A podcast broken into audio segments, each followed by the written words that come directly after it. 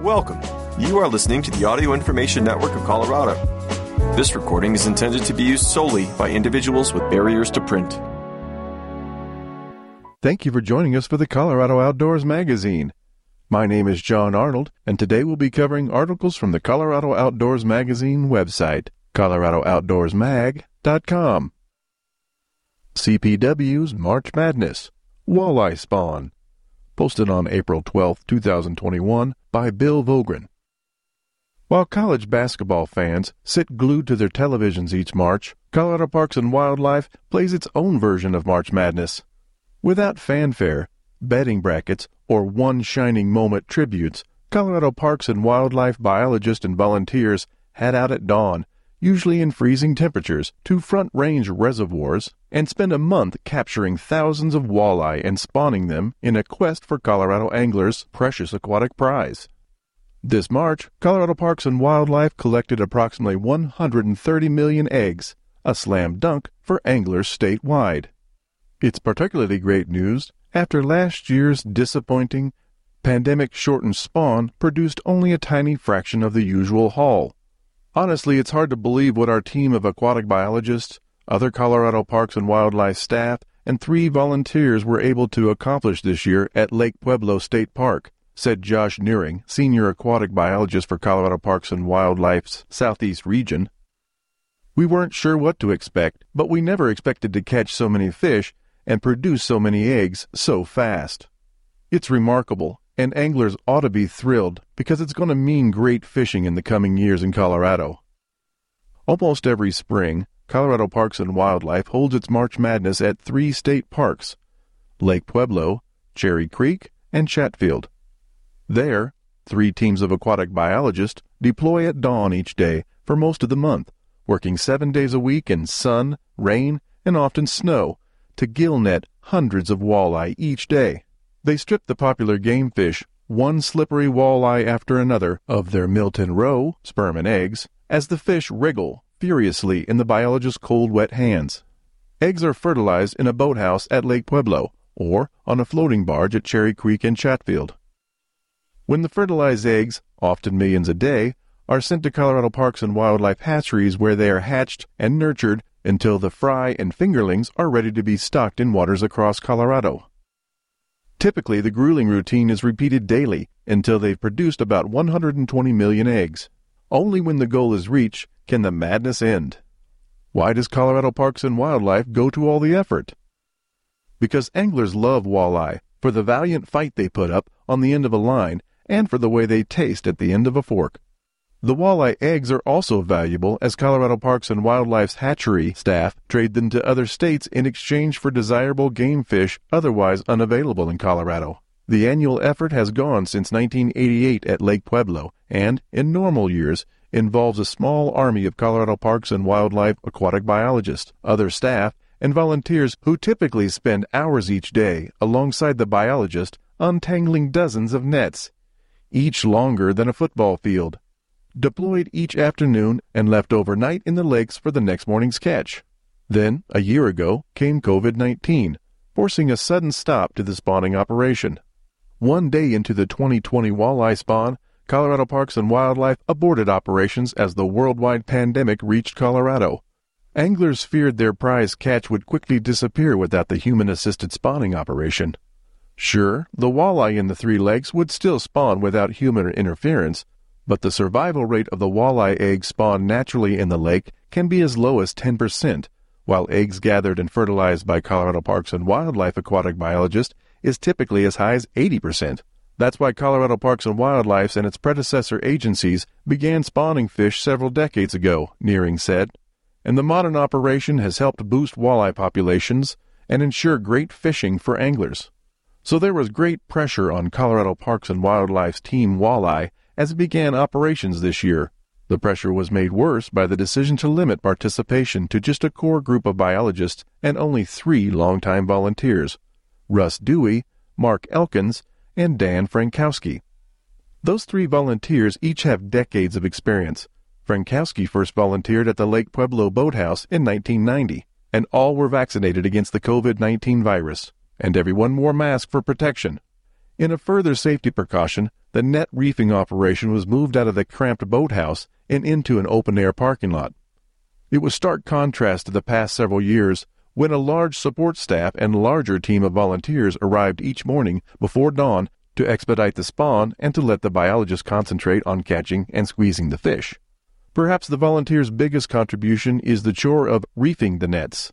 They drag 32 heavy tubs, each holding a 400 foot long gill net, and start hours of reefing, the process of untangling the massive nets.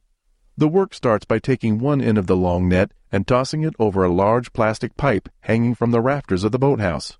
Then they stand and pull the 400 feet of net over the tube, inch by inch, removing tree branches, debris, and even old fishing lures as they slowly and carefully place it into a new tub. Along the way, they also make repairs to netting ripped by the debris. This year, however, the 14 member Team Walleye was responsible for most of the prep work, rent stations, and all the sorting and counting. And with only three volunteers, the Colorado Parks and Wildlife Team Walleye biologists spent what would normally be their lunch hours standing in the parking lot reefing nets so they could take them back out on the lake to be set for the next morning. But as bad as 2020 was for Team Walleye, the 2021 season was great. Nehring said the overall walleye catch at Lake Pueblo was among the best in decades. It took only a few days for the Pueblo team to blow past its goal of 40 million eggs. The walleye and the eggs just kept piling up. This turned out to be especially important because Colorado Parks and Wildlife had decided in advance not to spawn at Chatfield this year and the effort at Cherry Creek was partially held back due to COVID 19 concerns. A record spawn. Carrie Tucker, aquatic biologist based in Pueblo, said she'd never seen so many walleye. It was an absolutely monster year, Tucker said. We've never gotten so many fish day after day. It was great to be back on the water, and it's great to know our anglers are going to have a lot of success catching fish this summer. The number of fish netted each day kept growing until Nehring, Tucker, and the team spawned 158 female walleyes on March 26th. They were so surprised, they wrote the number on cardboard and placed it in the rafters of the boathouse, noting it exceeded the previous record of 130 female walleye spawned in one day in 2019. In all, Team Walleye beat the 2019 record for daily female spawns three times in 2021. The box score, showed that in a quick 16 days they had produced 90 million eggs from Lake Pueblo. By far the majority of Colorado Parks and Wildlife's 2021 statewide total of 131 million eggs. The team also ran up the score by exceeding 9 million eggs produced on three days. Their best was 9.8 million March 29th. They further stuffed the stat sheet by producing 6 million sterile triploids. The triploid is a sterile walleye hybrid Colorado Parks and Wildlife aquatic biologists like triploids because they can be stocked in western slope waters without fear of reproducing and competing with native fish. Another benefit of the record walleye spawn was the production of 32.4 million saugeye. It's a hybrid made from sauger milt from Nebraska and Colorado walleye eggs. The saugeye loves shallow water, making it a favorite among shore anglers. In the college basketball March Madness, colorful confetti fell on the winners as they cut down the nets at the end of the tournament. Only a light snow fell on Team Walleye as the biologists folded up the last nets on March 31st, ending Colorado Parks and Wildlife's version of March Madness. Bill Vogrin is a public information officer for the Colorado Parks and Wildlife Southeast region. Hunting Turkeys, and Tyrannosaurus rex. Posted on January 10, 2020, by David Lien. It seems as inevitable as death itself for those of us who are addicted to the booming gobble obble obble of wild turkeys reverberating through the fields, woodlands, and mountains during springtime. As memories of fall hunts fade and winter takes hold, a new year begins, and thoughts of turkey hunting bubble up in our collective psyche. The thunderous gobble of a wild turkey is one of the most recognizable sounds in all of nature.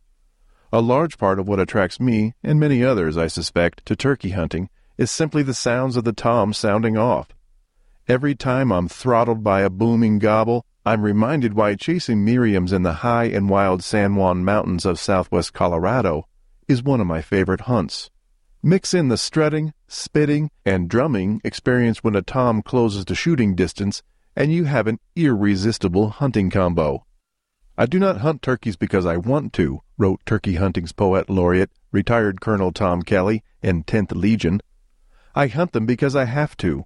Given the primordial instincts and urges these charismatic birds trigger in hunters, perhaps there's more to them than meets the eye, as Tom suggests. Wishbones. The furcula, the technical term for a wishbone, is formed by fusing two collar bones at the sternum. It's an important part of a bird's flight mechanics, a connecting point for muscles and a strengthening brace for wings. The bone is elastic and acts as a spring that stores and releases energy during flapping. Ever try to snap a wishbone before it's dried? Scientists once thought the furcula was unique to birds, explains George Frederick in The Surprising Connection Between Turkeys and T. rex. However, now, paleontologists tell us that the bone dates back more than 150 million years to two legged, meat eating dinosaurs, including the Tyrannosaurus and the Velociraptor. Although these reptilian movie stars didn't fly, Frederick points out that their furculas likely served as structural support as the dinos dispatched slash ate their prey. The furcula is a key component of the commonly accepted theory that birds are the descendants of dinosaurs. From museum displays to feature films, Tyrannosaurus rex has been celebrated as one of the biggest, meanest, and ugliest predatory dinosaurs of all time, says Riley Black in Was Tyrannosaurus a Big Turkey? Smithsonian Magazine, November 23, 2011. Where did the name dinosaur come from? In 1842, English biologist Sir Richard Owen dubbed them dinosaurian from the Greek words meaning terrible lizard. The image of this long extinct carnivore as the apex of the apex predator has a nearly unstoppable amount of cultural inertia, Riley adds. As stated by Buzz Belknap and Lois Belknap Evans in the Dinosaur River Guide from 2015, scientists have found dinosaur remains throughout the world, including Colorado. Turkeys and T Rex. Colorado is also home to an abundance of turkeys. During the last three decades, Colorado's turkey population has surged to more than 35,000, and the abundant birds are now found in 53 of the state's 64 counties. Colorado has two subspecies of wild turkeys, the Merriams, which are found in the foothills and mountain meadows west of I 25, and the Rio Grande, which were introduced to riparian corridors on the eastern plains. If you're interested in seeing the turkey's T Rex ancestor, the Rocky Mountain Dinosaur Resource Center in Woodland Park is one option. The museum displays fossil organisms of North America's late Cretaceous period, including dinosaurs, pterosaurs, marine reptiles, and fish. Tyrannosaurus rex was fast and deadly, killing with its bone crushing teeth and the phenomenal force of its bite. Tyrannosaurus had a huge five foot skull with powerful jaws lined with 10 inch teeth Today, more than 35 specimens of Tyrannosaurus rex have been located, and the RMDRC skeleton is apparently one of the largest and most complete on record. Turkey Hunt With the first hints of dawn gracing the eastern horizon, in April, in southwest Colorado San Juan Mountains, I listened intently for the sounds of gobbles reverberating across the frozen landscape. By 6 a.m., four toms are sounding off from the roost. Two west of the camp and two more to the north. I decide to sit tight until daybreak, when they'll fly down, then I'll start my approach. In the words of Colonel Kelly in 10th Legion, all kinds of things can happen during this procedure, which in military circles is called a movement to contact. After daybreak, I have two toms responding to shock gobble crow calls from a nearby meadow to the north. A low ridge runs above and alongside the meadow, after executing a movement to contact, i.e., gaining the ridgeline, the toms are still gobbling in the meadow, but they're ignoring my slate and wingbone calls. However, they are responding to crow calls, so I haven't scared them off with my mediocre at best yelping and purring. I move cautiously along the ridge to gain a view of the meadow, but I see no turkeys. The toms are preoccupied chasing hens. I opt to sit tight and see if one eventually gets curious and saunters up the ridge for a look, knowing that it's not unusual for toms to come in silent. At 7:30 a.m., I spot movement on the ridge. An alert Tom walks cautiously behind a tree some 15 yards away, searching for a hen. He moves into the clear, and it's over.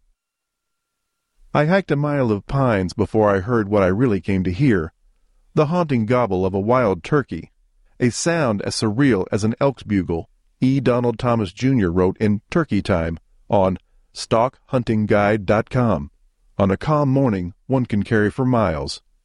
And in the words of America's greatest hunter conservationist Theodore Roosevelt, aka Theodore Rex, in Lamar Underwood's Theodore Roosevelt on Hunting, to kill a wary old gobbler by fair, still hunting is a triumph for the best sportsman.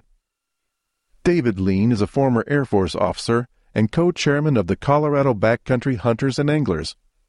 He is the author of Hunting for Experience, Tales of Hunting and Habitat Conservation, and during 2014 was recognized by Field and Stream as a hero of conservation. Colorado Parks and Wildlife Mountain Lion Study posted on March 7, 2023, by John Livingston. Staff from the Gunnison Office of Colorado Parks and Wildlife have continued the second year of a mountain lion density study, and the investment in the research project has already proven beneficial in ways both expected and unexpected. CPW began the Western Slope Mountain Lion Density Study in 2021 in Middle Park in CPW's Northwest region. Gunnison was selected as the second location for the study in the Southwest region in 2022, and it has continued on across the Gunnison Basin in 2023. The purpose of the study is to get a better understanding of mountain lion populations across the western slope of Colorado. Through better understanding of the population density, CPW can make even more informed management decisions based on the science. A key aspect of the study is to get Global Positioning System GPS collars on adult mountain lions along with numbered ear tags on each captured animal. CPW also placed remote cameras out across the region that help biologists recapture the marked lions versus those without markings to get a better understanding of the population. CPW has been able to successfully collar 35 Gunnison area mountain lions for this project and will look to continue to put out more collars this winter as conditions permit. GPS collar data collected from these mountain lions is showing some interesting movement patterns, said CPW wildlife biologist Kevin Blecha. While higher concentration of mountain lion activity are being found in river and creek drainage bottoms and forested segments near big game wintering areas, mountain lions are also successfully hunting in shorter vegetation types such as sagebrush. Blecha noted home ranges for the mountain lions with a 10 to 15 mile diameter are common, and home range territories of multiple lions overlap extensively. That has also been seen in other modern GPS collar studies of mountain lions. CPW's Gunnison Area Wildlife Manager Brandon Diamond said it's important for residents in the area to remember mountain lions regularly move through surrounding communities throughout the year. Mountain lions are hunting in backyards for game more than most residents realize, Diamond said. If a person finds a deer or elk in their backyard that has mysteriously died, please call your local CPW office, especially if it appears covered up by snow, leaves, or grass. Those are all indications of a lion kill that it has cached. Reports of lion kittens. CPW's Gunnison office has received multiple reports this winter of mountain lion kittens found without the presence of a mother. Management of these reports is done on a case by case basis, as most often the mother will return following a hunt. Once the mother mountain lion makes a successful hunt elsewhere and bring them to that new kill to feed, Blecha said. After filling herself up, she will leave the kittens again to go hunt. Blecha said it's most common for a mother to be out for one to six days between making kills. However, recent research in Colorado and elsewhere shows mountain lion kittens can go 12 days or more before seeing their mother return.